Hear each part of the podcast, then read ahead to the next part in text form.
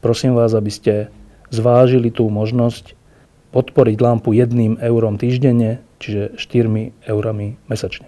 Ďakujem veľmi pekne.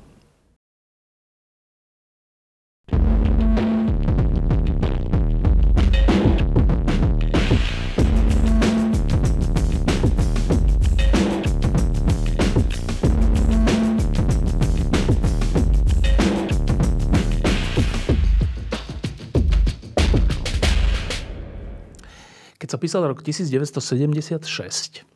Ja som mal vtedy 11 rokov a dodnes si pamätám, e, ako s napätím som sledoval olympijské hry v Montreale, letné olympijské hry.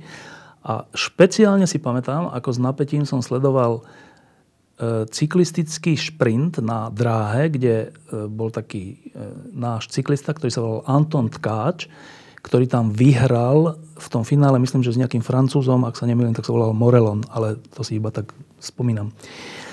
Ehm, a vtedy som si hovoril, že to som ale teda šťastné dieťa, že som zažil, že máme olimpijského víťaza v takej ťažkej disciplíne.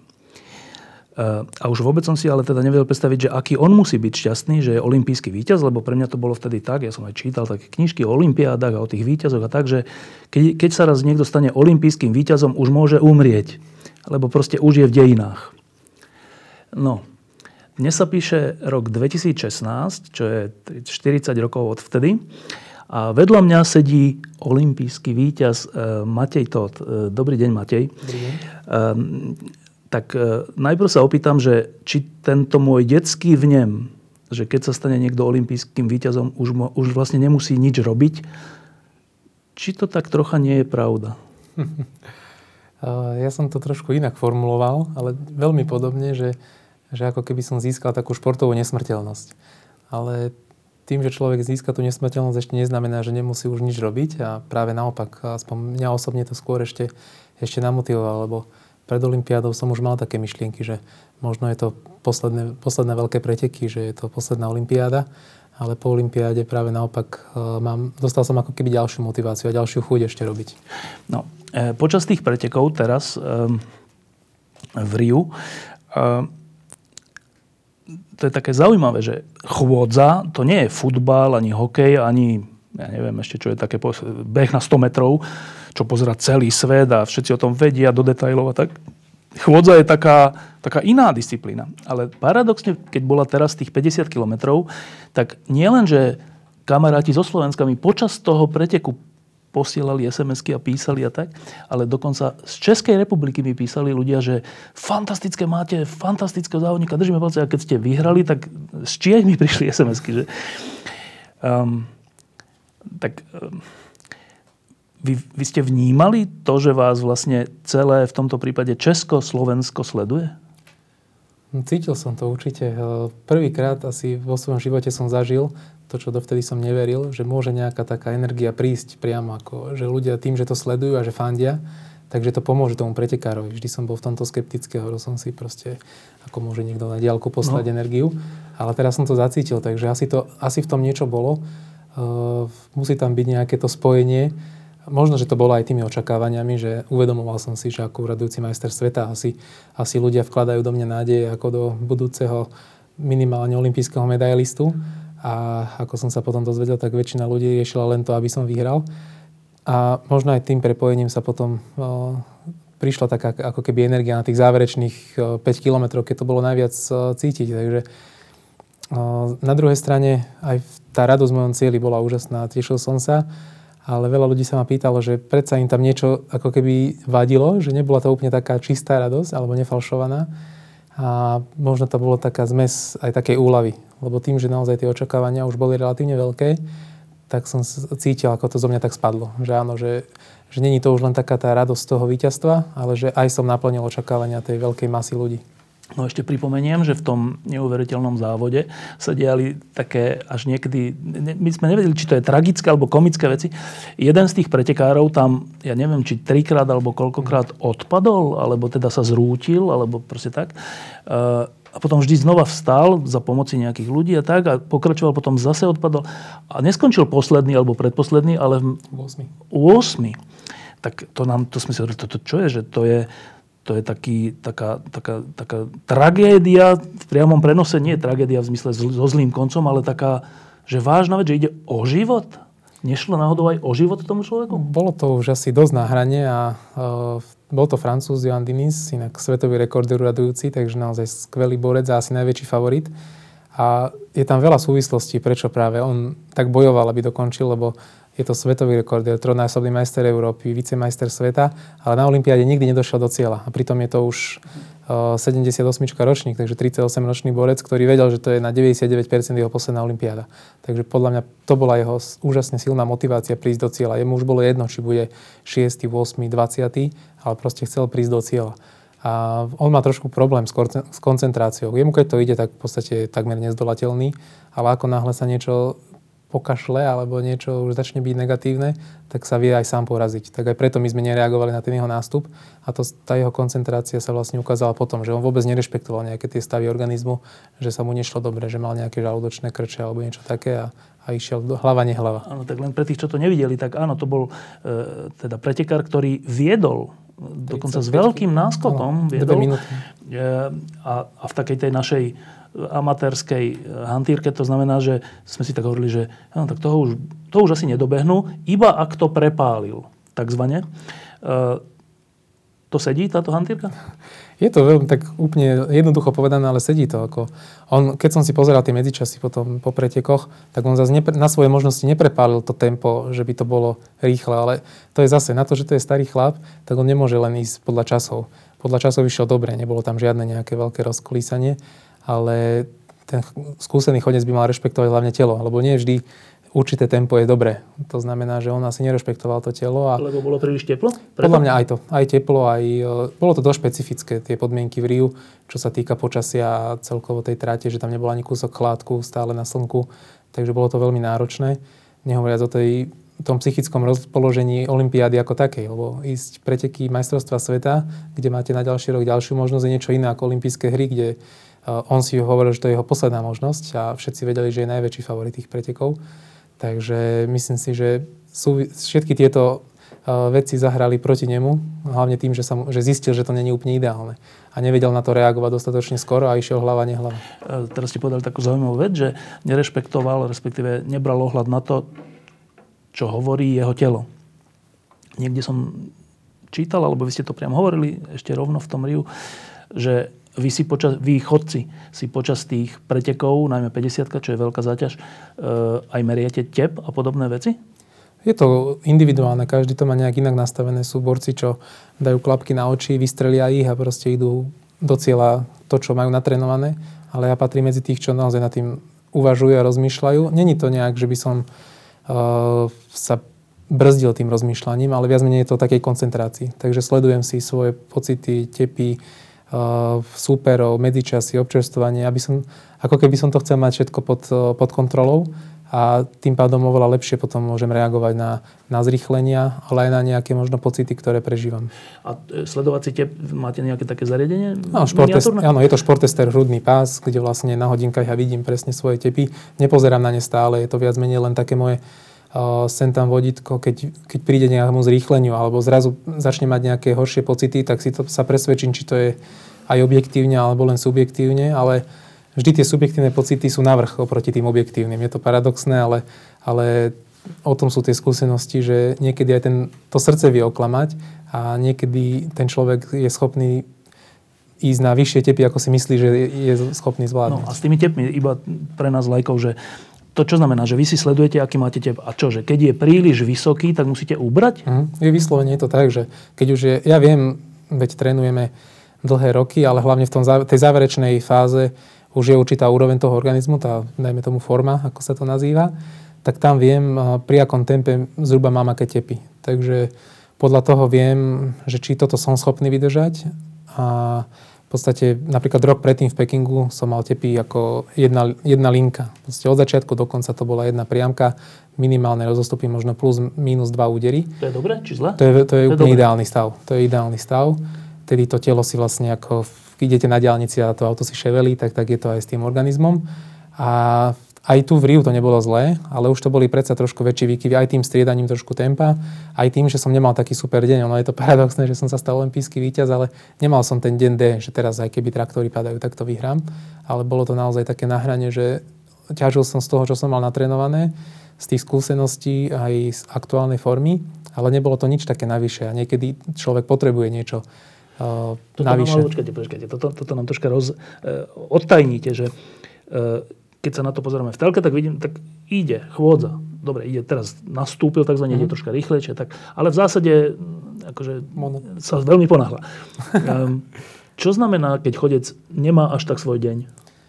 Je to, je to, my vieme ovplyvniť formu, my ju vieme relatívne dobre načasovať, v podstate už sa hráme na dni, už vieme presne, kedy sú preteky a ako má vyvrcholiť, akým tréningom to spraviť, ale ten biorytmus, ten sa nedá úplne nastaviť. Vy, naozaj môžete mať super deň, ale proste chytíte deň blbec, keď sa zle vyspíte, keď stanete a proste máte hneď o 20 väč- vyššie pulzy v posteli, tak tedy už človek vie, že toto není ten jeho pravý deň. A to sa nedá ovplyvniť a si zoberte, že 4 roky sa chystáte na jeden, na jeden štart, jedny preteky a zrazu zistíte, že tento deň blbec. Ja som zase našťastie nemal deň blbec, ale a cítil som sa dobre. Aj tie preteky išli dobre, aj super výkon, všetko ale proste už viem, kedy mám taký ako keby nadľudský deň. Proste, že ten, a dá sa aj to niekedy ovplyvniť, alebo niekedy človek má to šťastie, že v ten deň D, keď sú tie, keď je ten pre, keď sú tie preteky, tak tedy mu to tak sadne. A ten nadľudský deň je čo? Že zrýchlujem a nevadí mi to? Tak, Vládzem? Presne, proste toto? to telo absolútne ako keby sa smeje z toho, že oni tam idú naplno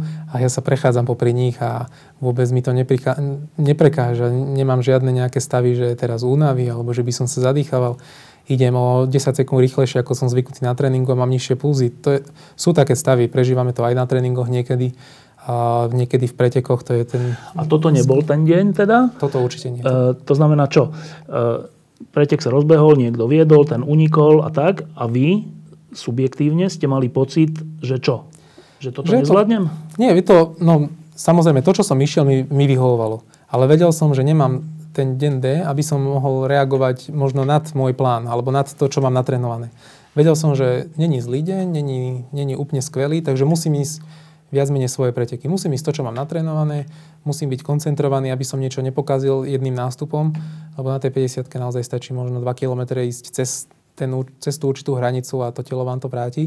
Takže bolo to o tom naozaj sa sústrediť, koncentrovať a ísť si to, čo mám natrénované a vyslovene nereagovať, aj keď je to niekedy ťažké, 10 e, km pred cieľom, keď vám nastúpi súper, vy viete, že ak ho teraz nezachytíte, tak už je takmer isté, že nevyhráte, ale mm, bolo treba rešpektovať teda hlavne tie pocity. No počujete, a to znamená, že toto je zaujímavé, že je 10 km pred cieľom, Francúz uniká, Tedy Austrálno. Alebo Austral, niekto uniká. Áno, konkrétne. A teraz vy si hovoríte, tak teraz by som ja mal ho zachytiť. Ale nemo, ne, nemám ho zachytiť, lebo viem, že moje telo mi to vráti a po 5 kilometroch stratím ešte aj to druhé miesto.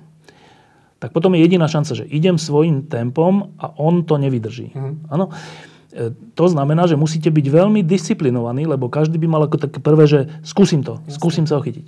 Vy ste taký disciplinovaní, keď ide o zlatú olimpijskú medailu? Snažím sa byť, ale ja som mal v tom preteku aj veľa takého športového šťastia a jedno bolo možno aj to, že som nemal ten super deň. Lebo keby ho mám, možno, že by som sa vydal už s francúzom Dinizom, možno by som zachytával takéto nástupy a v závere by sa to mohlo odzakadliť, lebo aj ten super deň niekedy vie oklamať. A aj tí športovci sú niekedy prehnaní optimizmi, optimisti, že si povedia, ospravedlňujú si možno o tie 2-3 údery. Je to síce vyššie, ako by malo byť, ale, ale však není to také zlé, skúsim. Takže myslím, že tá disciplinovanosť je veľmi dôležitá. A ale jasné, keby, keby nie som na tej hrane a sám necítim tú hranu, že už teraz keby zrýchlim, tak to nedojdem do cieľa, tak asi by som sa s ním pustil, lebo to už naozaj je 10 km do cieľa na 50, keď tam už sa to rozhoduje. Tam, uh, ja som síce zrýchlil posledných 5 km, ale on keby vydrží v tom tempe, čo nastúpil, tak nemám šancu ho už dohnať. Takže z toho pohľadu to bola kvázi chyba ho púšťať ale ja som vedel, že nemám ešte na to, aby som o, už 10 km pred cieľom išiel do finišu. No a potom, sme, keď sme to sledovali, tak zrazu ste ten náskok začali stiahovať. No a vtedy sa vo mne ozvala také, taká obava, že ale však on teraz, keď bude, lebo musí zrýchliť, musí, ho, musí sa ho snažiť dobehnúť, no ale to v chodeckom športe znamená, že, že niekedy nemáte obidve nohy na zemi a diskvalifikujú vás. No, to sa často stáva, pre mňa je to inak záhada, že prečo sa to stáva, že však tí chodci vedia, kedy majú nohy obidve na, na zemi alebo nie. Že, ale teda, nemali ste túto obavu, že vás diskvalifikujú? To nie, to... Ja som zase až tak rapidne nezrýchlil. Určite bola to moja najrýchlejšia peťka z celej 50 ale nebola uh, ani zďaleka nejak premrštená, alebo že by som musel ísť do nejakého rizika. A na tej 50 už aj tí rozhodcovia sú trošku takí uh, ľudskí a vedia, že keď 45 kilometrov tam niekto šlape uh, ideálnou technikou a peknou, tak asi by mu už prepáčili tých posledných 5 km, ale tam už nikto nemal síly nejak to zdvíhať. To skôr pri tej 50 sa viac kontrolujú tie kolena, kde v tej únave sa môže stať, že niekto proste už popustí tie, to dopnutie a to vystretie. No a ten, ten kontakt so zemou je, je ešte subjektívnejší. Tam naozaj, ešte aj to pravidlo je tak šalamúnsky dané, že voľným okom viditeľný strata kontaktu. Takže oni si tí rozozvia nemôžu pomôcť ani kamerou a to oko nezachytí Uh, úplne všetko. Je dokázané, že nejakých 30 milisekúnd v podstate to oko nevidí, takže preto, keď vám kamery ukazujú spomalené zábery, tak takmer každý chodec je v tom minimálnom luftíku. Aj keď na tej 50 je to také, že tam, sa na, tam je to také náhranie, že sú aj dvojopory, že že tá noha naozaj reálne je pritlačená, ale na tej 20 takmer každý je v tom Kúsku takom kúsku. A vy ste boli niekedy diskvalifikovaní? Na 50 nie, na 20 áno, stalo sa mi to a vy ste dvakrát. to vtedy uvedomovali? Nie, to, to naozaj, to, to, sú, to sú milimetre, to aby si ľudia nemysleli, že to je, že sa niekto rozbehne alebo že beží. To sú milimetre, kde to posudzujú rozhodcovia možno takou komparátnou metódou, že porovnávajú. Lebo no, každý je, hovorím, každý je v tom lufte. Otázne je, či niekto je v takto, keď to chytí kamera, alebo takto. To už, toto už je naozaj viditeľné a to už je letová fáza riadna. Ale na tej 20 tam sa to stáva, hlavne keď sa ide do finišu, veď tam sa to riadne zrýchluje. Na to, na to sú tam viac síl ako na 50 Na 50 je to naozaj taká tá kontinuálna. Dobre, čiže tohto ste sa asi neobávali. Mm-hmm. Dobre, a teraz záverečná fáza preteku e, je kedy ste dobehli to, toho... 2 km pred 2 km, čiže úplne tesne, kúsok. Uh-huh. Um, teraz dobehli ste ho a predbehli ste ho. A tam už nie je taká obava, že teraz mi dojdú síly a zase ma ďalší predbehnú? Je, tak 2 km pred cieľom už je to asi také, že to už človek si vie. Čiže aj cez mŕtvolu by išiel? Už asi áno, už by to išlo. Ale ja som si tiež nebol ešte istý, že teraz už to je moje. A ja som viac menej si dal také, ako kedy som si dal tie klapky na oči a proste som povedal, že neobzriem sa a idem do toho, proste čo to telo mi dá a čo je maximum, čo v tom momente viem ísť. Vtedy sa už teb nesleduje? Nie, ani technika. Vôbec? Ani, lebo my sme sa snažili byť celý čas koncentrovaní na techniku, na, na efektivitu. Ani nie tak na tie pravidlá, ako na efektivitu tej chôdze, aby tam nebolo nejaké rozmykanie, nejaké napätie prílišné, ale v tých posledných kilometroch tam už to je jedno. Ja keď som videl tie zábery z RIA, tak proste tá technika už nebola taká pekná, už to bolo rozmykané, už tam hlava lietala kade tade, ale to už bola tá, tá vôľa, to už nebolo ani fyzická, ani psychická nejaká odolnosť, ale už vyslovene takéto srdce a taká tá hecovačka. Ešte takáto vec, že 50 km to vám trvá 3,5 hodiny 3,5 4 hodiny. A teraz e, to je dlhý čas na to. Kolega, keď sme ešte pred, pred zapnutím kamer sa pýtal, že vy aj niečo vtedy jete? Počas tých, tak ako cyklisti, ktorí si dávajú banány a všeličo. Vy ste povedali, že nie. Nie? Netreba nič také. Sú rôzni borci, zase je to o nastavení. Ja, máme tam nejaké tie športové gely, také tie energetické. Niekedy sme ich zvykli takmer každý 10 km. Teraz a som si dal asi dva, ale to sú naozaj len také ako keby hustejšie onťaky. Ale väčšinou teda je to o tej tekutine. O, tam pri tej, tá 50 je dosť intenzívna. Ono, v porovnaní s cyklistikou je oveľa intenzívnejšia. Ten cyklista v podstate takmer celú etapu alebo celé tie preteky ide na určitej tepovej frekvencii, kde naozaj sedí, žalúdok je v pohode a môže strebávať živiny aj, ja neviem, z bagetky, z banána, z tých tyčiniek alebo aj z gelov. Kdežto ten náš žalúdok tým, že stojíme a sme v pohybe a tá gravitácia ho tlačí, tak je oveľa menej dokáže toho vstrebať. To znamená, naozaj máme len odskúšané určité veci, čo, čo hej, čo nie. A ešte aj z toho dokáže veľmi málo už energie ako keby vsiať a preto hovorím, že najlepšie tam je jontové nápoje, čo máme odskúšané, aby sme doplňali minerály a nejaké tie málo energie. Dobre, teraz posledný kilometr, e, víťazstvo.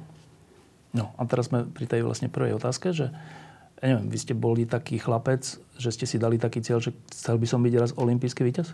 Nebol som nikdy taký ambiciózny, že by som, že toto je môj cieľ a za tým si idem, nech padajú aj traktory skôr som bol, mal som také skromnejšie ambície a postupne sa možno zvyšovali. To znamená, áno, videl som keď som začínal schôdzou, tréner náš nám ukazoval nahratého Jozefa Pribilinca z Soulu, ako ide do cieľa a bola to obrovská motivácia pre nás.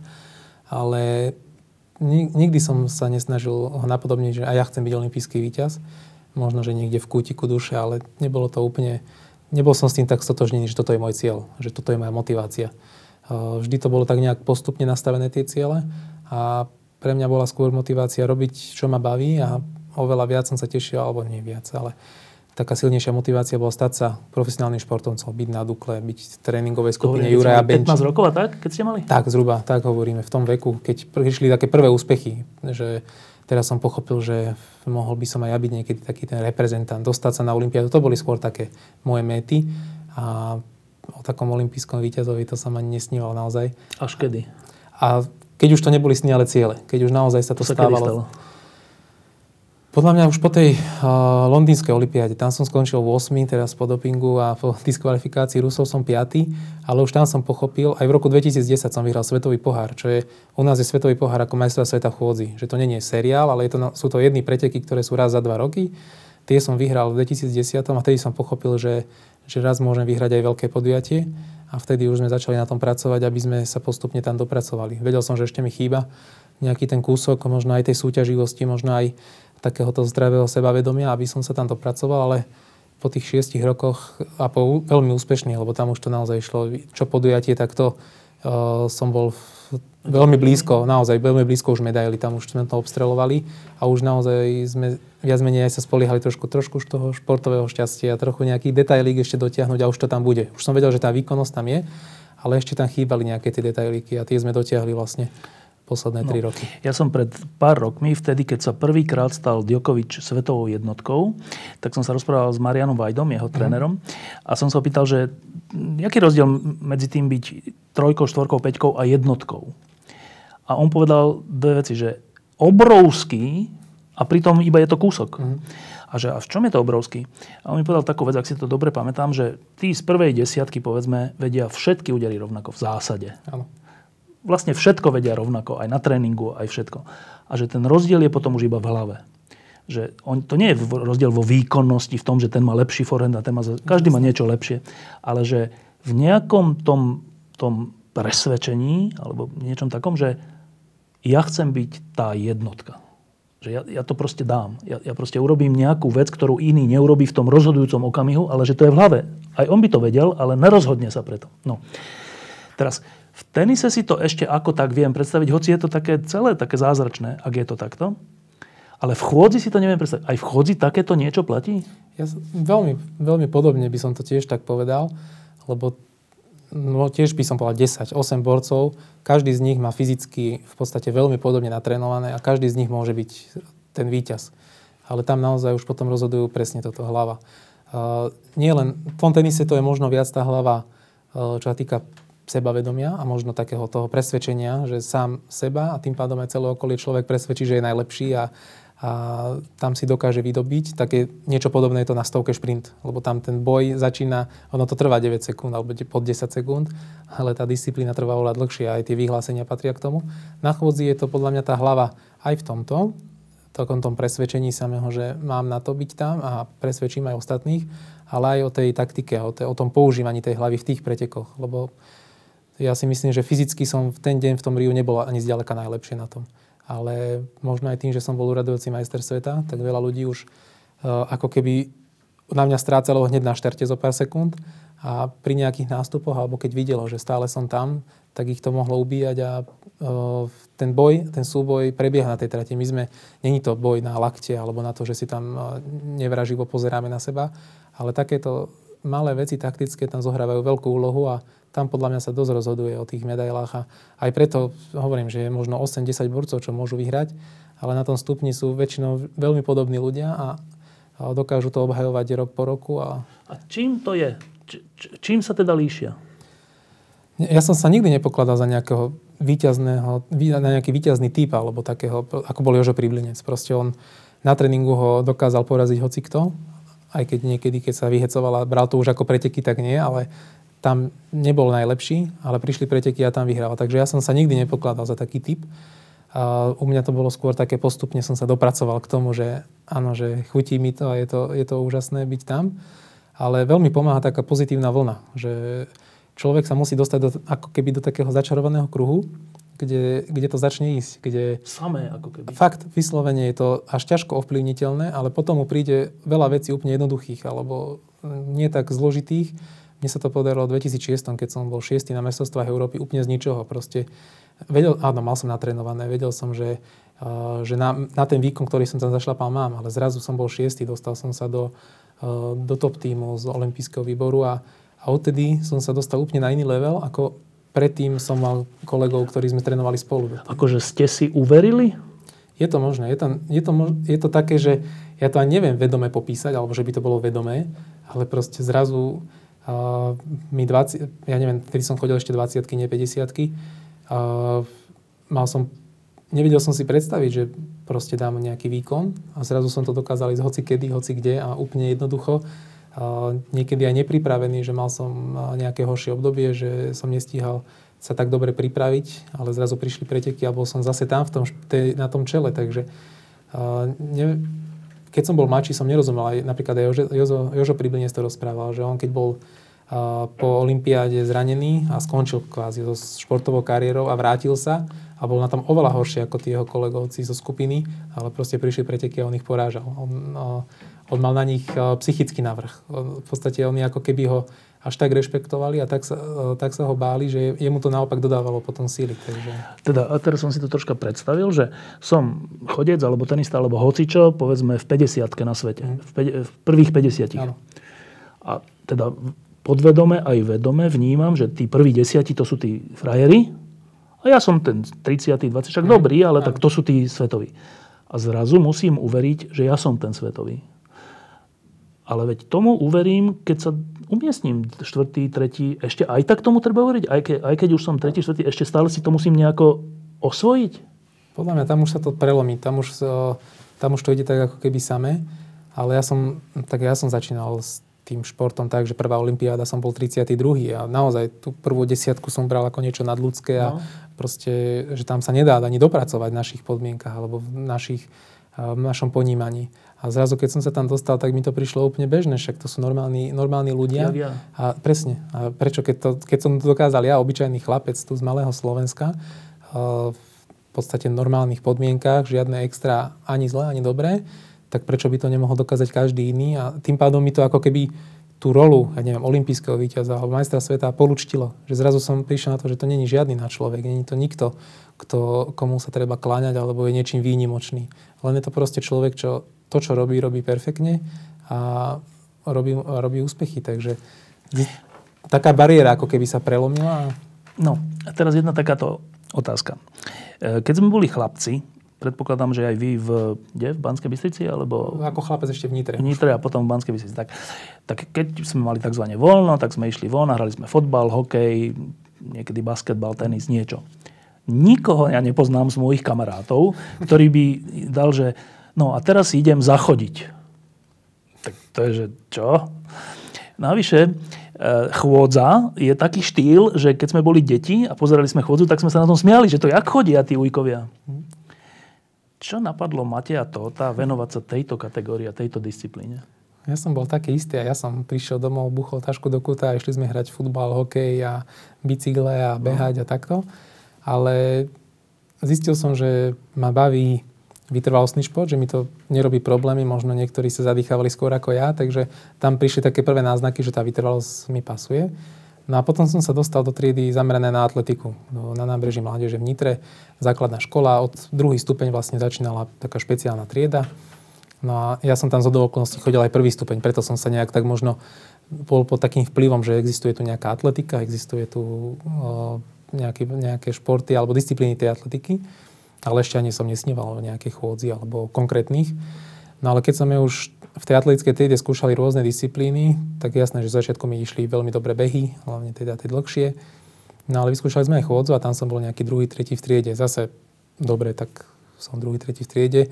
Ale začal som chodiť na také menšie preteky, lebo chodili sme na družstva, na kola, okresné alebo krajské a proste každý mal ísť nejakú disciplínu. Ja som chodil tedy prekážky na 60 metrov, tisícko a išiel som chôdzu. Čiže rôzne veci. Jasne. Rôzne, fakt, že tam je všeobecná atletika. To sa mi vlastne na tom systéme páči, že, že tie deti nie sú špecializované od začiatku. A není to tak, že oni si vyberajú, čo ich baví, čo je možno atraktívne, čo, ale naozaj sme prišli na to, čo to telo, čo mu pasuje. Lebo ja možno keby som zostal pri prekážkach pri tom behu, tak na strednej škole zabalím atletiku a končím. Možno nie, ja neviem, to už sa nedozvieme. No ale potom prišiel ten zlomový moment, lebo ešte aj toto neznamenalo, že by som sa stal chodcom. Ešte stále som to nevnímal ako niečo, určite som to nevnímal ako niečo na pos- posmech, lebo už som to aj ja skúšal, už som videl, že sú tam aj iní borci, ktorí sú kvázi dobrí a makajú. Ale už to ne, ešte to stále nebolo nejaký taký ten vzťah, že toto chcem robiť. No a dostal som sa potom pod krídla trénera Petra Mečiara v Nitre, ktorý bol neskutočným motivátorom. V podstate... Mečiar sa volal? Áno, áno, videl som, že ste sa trošku áno. pohmírili. Je, nemal nič uh, s tým, čo poznáme. A, ktorý bol amatér, v podstate hobík, bývalý chodec, ale popri svojej robote sa venoval deťom, mal svoju chodeckú skupinu a kvázi naozaj bol dobrý motivátor a preniesol tú lásku k tomu športu aj na nás. Púšťal nám tie kazety pri Bilince, ako išiel do cieľa. Uh, hovoril nám o tom, že raz budeme majstri Slovenska a pôjdeme na majstrova sveta. My sme vtedy riešili majstrovstva okresu a zrazu tu niekto príde a čo trepe. No a keď som na ďalší rok bol majster Slovenska v Žiakoch, na ďalší som už bol reprezentant, na ďalší už 8 na majstrovstvách sveta, tak tedy som to, som to, ako ja som to už pochopil skôr, ale už vtedy som vedel, že áno, že má to význam. Čiže, čiže keď, keď to zhrniem, tak vy ste sa stali chodcom preto, lebo ste zistili, že vám tá disciplína sedí. Nie, že by vás nejak bavilo, alebo čo, ale že ste v tom dobrí. Presne tak, to bola asi taká tá postupná motivácia. Aj, že áno, tá disciplína si vybrala mňa. Nebolo to tak, ako možno v dnešnej dobe rodičia prihlásia deti na krúžok, lebo si predstavujú, že budú z nich tenisti, alebo golfisti, alebo... Teda tí, čo zarábajú najviac. Áno, no? presne. Ale naozaj to bolo ešte v tej dobe, keď sme toto tak vôbec neriešili a proste si to vybralo tá disciplína nás. No a teraz, takmer na záver, že uh, existuje takýto fenomén. V športe najmä je to. Ja to poznám najmä z hokeja, z ľudí, ktorých poznám, že keď je niekto veľmi dobrý v hokeji a prekoná všetky méty, nielen slovenské, československé, európske, ale svetové, uh, tak potom príde taký okamih, často to býva pri skončení kariéry, že, že zrazu ten človek nevie, čo so sebou. Že bol zvyknutý byť v nejakom kontexte, že kde je ten top, kde je a to nemusí byť iba to, že divá, veľa divákov a že je populárny, ale proste sám pred sebou, že viem, že som top. A potom je koniec kariéry a že čo teraz? Tak často to skončí alkoholizmom, alebo to skončí všeličím. Hazardom, všeličím. Vy ste olimpijský víťaz. To je top. Um, nenapadávajú vás takéto myšlienky, že čo teraz so sebou? Neviem. Má to niečo do seba určite, čo ste povedali a, a možno aj tým, že na tým už teraz ako keby uvažujem, že čo bude po, tak som, možno sa na to lepšie pripravím, ako keď niekto naozaj do toho padne, že zrazu z toho piedestálu sa dostane úplne na bežnej, do priemeru, hej, a, a de facto ja môžem uh, v živote robiť rôzne veci, ale asi nikde už nebudem top na svete, alebo nemyslím si to o sebe, že by som bol v niečom tak výnimočný. A ale momentálne som v štádiu, že sa na to veľmi teším. Ja si, pre, mňa je to, pre mňa je to, keď sa ma niekto opýta, že čo by som si chcel splniť, nejaký sen teraz, že ja neviem, skočiť bungee jumping, tak ja by som, ja poviem, že chcem normálny život. Ten naozaj úplne bežný, proste ráno ísť do roboty, niekedy podvečer sa vrátiť, porozprávať sa s manželkou, s deťmi a žiť dennodenne takýto normálny život. Ja neviem, či ma to bude celý život naplňať, ale momentálne je to môj sen. A rozmýšľal som nad tým presne, keď bol som aj teraz oslovený jednou televíziou, či by som nechcel už začať trošku takú tú žurnalistickú kariéru, keďže som vyštudovaný novinár. A presne som si to začal uvedomovať, že ja aj keby idem teraz niekde do nejakej televízie, čo už samé o sebi bolo preskočenie nejakého toho rebríčka novinárskeho, tak určite by som začal ako keby odpiky, nejaký športový redaktor a ešte nikde nie je napísané, že by som v tom bol dobrý. A potom rozmýšľam aj o ďalšej kariére možno takého športového funkcionára, nejaká športová diplomácia. Tam, tam si to, toto mi je možno bližšie v tom, že tam už mám určité zabehnuté vzťahy, určitý rebríček hodnôt alebo určitý rešpekt aj ostatných, že tam už by som asi nezačínal úplne od dola. Takže aj preto mi je možno také príjemnejšie a jednoduchšie sa preorientovať na tú stranu. Ale viem si predstaviť, že, že by som zabojoval aj v tej novinárskej práci. Áno, ale že, ale že keď siaham po najvyšších métach, prepracujem sa medzi svetovú špičku vo vede, v médiách, v športe, v politike, v hocičom, tak som to ja, ktorý je buď prvý, alebo druhý, tretí, proste na tom, že svojimi schopnosťami, úsilím, neviem čím, e, ja rozdávam karty, alebo miešam karty. Ja som ten. Buď vyhrám, druhý som a tak. A keď budete funkcionár, alebo aj, aj teda nejaký redaktor, alebo hocičo, to je v niečom neporovnateľné. Že tam chýba ten, a neviem, či to je adrenálny, alebo čo to je, ale proste ten pocit, že ja som teraz pred celým svetom ukázal, že som top. Mm. Že, či vám toto nebude chýbať? To ukáže asi až čas. Naozaj si to neviem, neviem predstaviť, ale možno tým, že, že ja v sebe nemám ten, ten toho víťaza úplne od narodenia. Proste ja som, musím byť prvý. Áno, áno. Není, není to u mne, pre mňa také prirodzené. Ja som sa to ten, ten víťaz som sa naučil ako keby byť. Naozaj je to, aj keď musí mať niečo v sebe, ale každý ten športovec to má v sebe, ale není to úplne mne také prirodzené. Tým pádom že si... Ste nejaký hladný áno, potom, alebo tým tak. pádom si viem predstaviť, že to budem zvládať aj ako úplne priemerný človek, ale naozaj až čas ukáže, či to, či to tak bude. No a teraz úplne na záver, že teraz žijeme troška takú e, komplikovanú dobu, komplikovanú dobu aj medzinárodne, je utečenecká kríza, sú všelijaké vojny, v Amerike vyhral Trump, nevieme, čo to bude znamenať. Ehm, my tu máme všelijaké problémy, Česi majú Zemana, všeličo, ľudia majú také, troška, není to veľmi taká akože svetelná doba, no. Není to veľmi taká radostná doba, ako keby. Ehm, z oči voči tomu vy prežívate teraz asi najkrajšie obdobie v tomto zmysle aj úspechu, aj nejakej satisfakcie, aj nejakého takého ľudského šťastia. Ehm, troška nám to poodhalte, že čo vlastne prežívate? Uh, ja som vás chcel už pomaly aj zastaviť, že, že ja sa na to nepozerám až tak pesimisticky. Na celkovú tú dobu. Ja viem, že je náročná, že, že je, ale de facto naozaj sa máme dobre. To ľudstvo si musí uvedomiť, že, že sa nemusíme naháňať, aby sme sa mali ešte lepšie. A, myslím, a ja som momentálne v štádiu, že naozaj som na tom vrchole toho šťastia.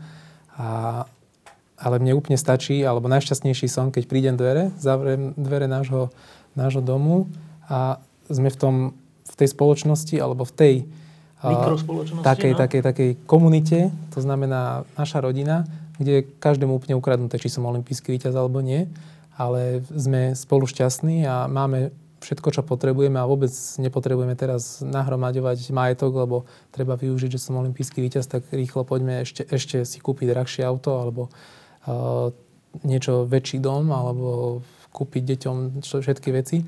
Takže myslím, že je to o tom, o tom nastavení, že musíme sa aj my to ľudstvo ako keby uspokojiť s tým, čo máme, ale... Čo není tak málo. Čo není, máme. podľa mňa máme z toho až moc. Že aj to isté si myslím aj o našej rodine, že vôbec nepotrebujeme všetko, čo máme, ale dobre, človek si veľmi rýchlo zvykne na vyšší no. štandard.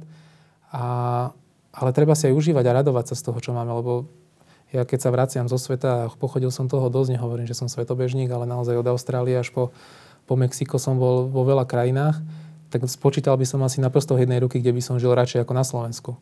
Ja viem, že aj tu máme problémy, aj tu uh, to není úplne ideálne, ale naozaj si žijeme dobre. Máme krásne Slovensko, nádhernú prírodu.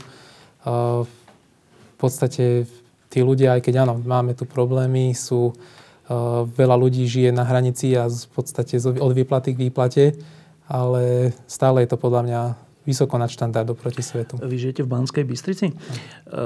Z Banskej Bystrice je môj obľúbený hokejista, dnes už asi bývalý Mišo Hanzuš, ktorý bol veľká hviezda hokejová v NHL, hral za Filadelfiu a za všelijaké veľké manšafty a dokonca získal aj Stanley Cup.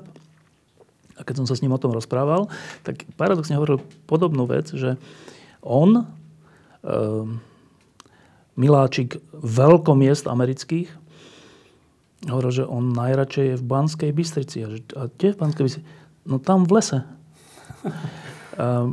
no, tak počkaj, Mišo, že jedna vec je toto hovoriť, ale vojdeš do Madison Square Garden a všetci, všetci ti zatlieskajú. Vojdeš hoci kam, asi král, neviem.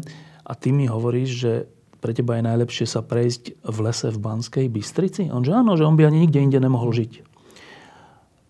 To, to má tá Banská Bystrica také čaro? Neviem, či je to priamo Banskou Bystricou. Ja si to viem predstaviť možno aj, aj v Nitre alebo kdekoľvek inde, tuto poblíž, ale naozaj sa človek cíti dobre, lebo je to, je to mesto, ktoré splňa všetko také tie občianské požiadavky. V podstate nepotrebuje nejak veľa človek cestovať, dobre napojenie všade, ale hlavne keď sa pozrie na jednu stranu, tak tam vidí už tie krásne Tatry, tie hory. A keď má človek vzťah trošku tej prírode, tak e, je naozaj na dosah toho a môže kedykoľvek si z toho mestského života ísť oddychnúť. Ale ja som zase nie až tak tým, že nie som bansko tak nie som naviazaný priamo na, na to mesto, ale skôr e, ale na Slovensku už áno. Slovensko už vnímam ako svoju naozaj krajinu, no, svoju domovinu vyslovene a, a neviem si predstaviť, že by sme zdvihli kotvy a išli niekde do zahraničia. A to je to zaujímavé, že um, ja, som, ja som niekoľko rokov žil v Mnichove a potom niekoľko rokov v Prahe a potom v Bratislave. A pri všetkej kritike teda slovenských pomerov a všeličo, jak si tu závidíme a všeličo, tak jednu vec viem, že oveľa viac sa sa tu dajú nadviazať kamarátstva, priateľstva a navyše oveľa rýchlejšie ako v Prahe, ktorú mám strašne rád, aj ako v Mnichove. E, keď vy hovoríte, že Slovensko, myslíte tým ľudí? Určite áno. Ľudia sú, to tvorí krajinu, tá mentalita. A Slováci sú naozaj veľmi taký milý národ, srdečný, čo nie všade vo svete je, ale mm, ja, možno tým, že som tak rodine založený, tak ja by som nevedel opustiť rodinu alebo nebyť s nimi tak nejak v kontakte nielen teda so svojou najbližšou manželkou a deťmi, ale aj, aj všeobecne rodičia, svokrovci, švagrovci. Proste podľa mňa tie rodinné putá sú veľmi také silné a ako na jednej strane teraz si viac oddychnem v zahraničí, lebo nikto ma neotravuje, nikto ma nepozná, je to taká anonimita, ale nevedel by som predstaviť, si predstaviť, že by som naozaj odtiaľto definitívne odišiel. Posledná vec. Teraz, keď nás pozerajú ľudia, ktorí môžu byť mladí ľudia, ktorí majú pred sebou nejaký cieľ a možno mu až tak neveria, alebo si myslia, že sa to nedá. Tak e, tuto sedí, že olimpijský víťaz, ktorý tiež bol obyčajný chalán, ktorý si najprv myslel, že výborné bude, keď sa dostane na slovenský prebor. Ale dneska je olimpijský víťaz. Tak, Matej, čo by ste povedali ľuďom, ktorí nejak tak tušia, čo by chceli robiť, alebo čo by chceli zmeniť, alebo čo by chceli dosiahnuť, ale súčasne si hovoria, ale čo som ja, aby som takú vec dokázal. A čo by ste takému človeku povedali? Ja som mal to šťastie už, že takéto niečo mi vštepovali rodičia. Nebolo, hovorím opäť, nebolo to nejaké také, že ty si ten najsilnejší, ty si žralok, ako to v dnešnej dobe veľakrát vidím u rodičov. Ale mi, skôr mi vštepovali takú zodpovednosť, cieľavedomosť a takú vytrvalosť tom, čo robím. A ale hlavne, hlavne tá zodpovednosť. V podstate my, keď sme mali určité úlohy doma, tak proste na tom bazírovali, že toto sa musí spraviť. A to sa potom odzrkadlo aj v, aj v športe a podľa mňa aj v živote. Nejaká taká nie je ľahkovážnosť, aj keď dá sa povedať, že takým ľahkovážnym ľuďom momentálne patrí svet. Svet je gombička, máme sa dobre, nič nám netreba a tí zodpovední sú väčšinou tí, čo, čo trpia, ale, ale tou svojou takou vytrvalosťou v tej zodpovednosti sa človek potom dokáže preniesť cez veľa, veľa vecí. Takže myslím si, že keď ľudia začnú plniť tie svoje možno povinnosti, možno, možno sny, možno ciele, tak, tak sa dá toho zvládnuť veľmi veľa. Matej, to ďakujem, že ste prišli, ale ďakujem vám aj za to, že v tom lete sme my tu na Slovensku, ale aj v Česku naozaj, mali jeden taký krásny deň. ďakujem aj ja za pozvanie. Mm, ešte bude nejaká olimpiáda? bude určite, len či bude so mnou, to, to sa dozvieme naozaj asi až o 4 roky, možno aj skôr, ale Chceme? ak bude, chce, ja by som určite chcel, keď bude zdravie slúžiť, tak... To uh, budete mať koľko rokov? 37. To je v chodeckom ešte akože OK? To je taká už naozaj hrana, ale sú borci, čo vedia aj viac vydržať. U mňa naozaj to bude záležať, záležať len a len od zdravia, lebo motiváciu mám, podporu rodinu stále, podporu rodiny, takže jediný limit bude asi toto. A to je, že za 4 roky medzi tým budú ešte majstrovstvá sveta. Aj to by ešte sme skúsili? Tak na budúci rok to je už ani nie, že nejaký plán alebo nejaký... To už trénujete? Také vyslovene, hej, to už je ako keby začiatok prípravy na to. Na to sa už chystáme v auguste sa sveta v Londýne, návrat na olympijskú trať londýnsku. Je na tom istom? Na tej istej? Nebude úplne rovnaká. Bude to pred Buckinghamským palácom opäť na mole, ale nebude teda využitý, bude využitá iná spojnica tej cesty, ale veľmi podobné a hlavne tá atmosféra tam bola skvelá, takže na to sa teším. Čiže to bude na budúci rok, 2017 a potom... 18 je Európa v Berlíne, opäť v 2009 tam boli mestrovstvá sveta pod Brandenburskou bránou, takže veľmi pekné spomienky. 19? 19 sú mesta sveta v Dohe. Dohe, tam bude teplo. Teplo, teplo. Na to, ja som si tak hovoril pred Olympiádou, že po Olympiáde ešte tak dva roky, že v tom Berlíne by som sa asi rozlúčil tak reálne lebo tu dohu si neviem predstaviť, že to bude náročné. Ale teraz ma tá Olympiáda tak motivovala, že si viem predstaviť, že by sme aj to zvládli. A to je 2020 kde? Tokio. V Tokiu. Tak e, keď tam vyhráte, ale aj keď tam nevyhráte, tak to už bude asi naozaj záver kariéry? Určite áno. Tak potom vás znova zavoláme, dobre? Budem sa tešiť. Ďakujem pekne. Prosím vás, aby ste zvážili tú možnosť podporiť lampu jedným eurom týždenne, čiže 4 eurami mesačne. Ďakujem veľmi pekne.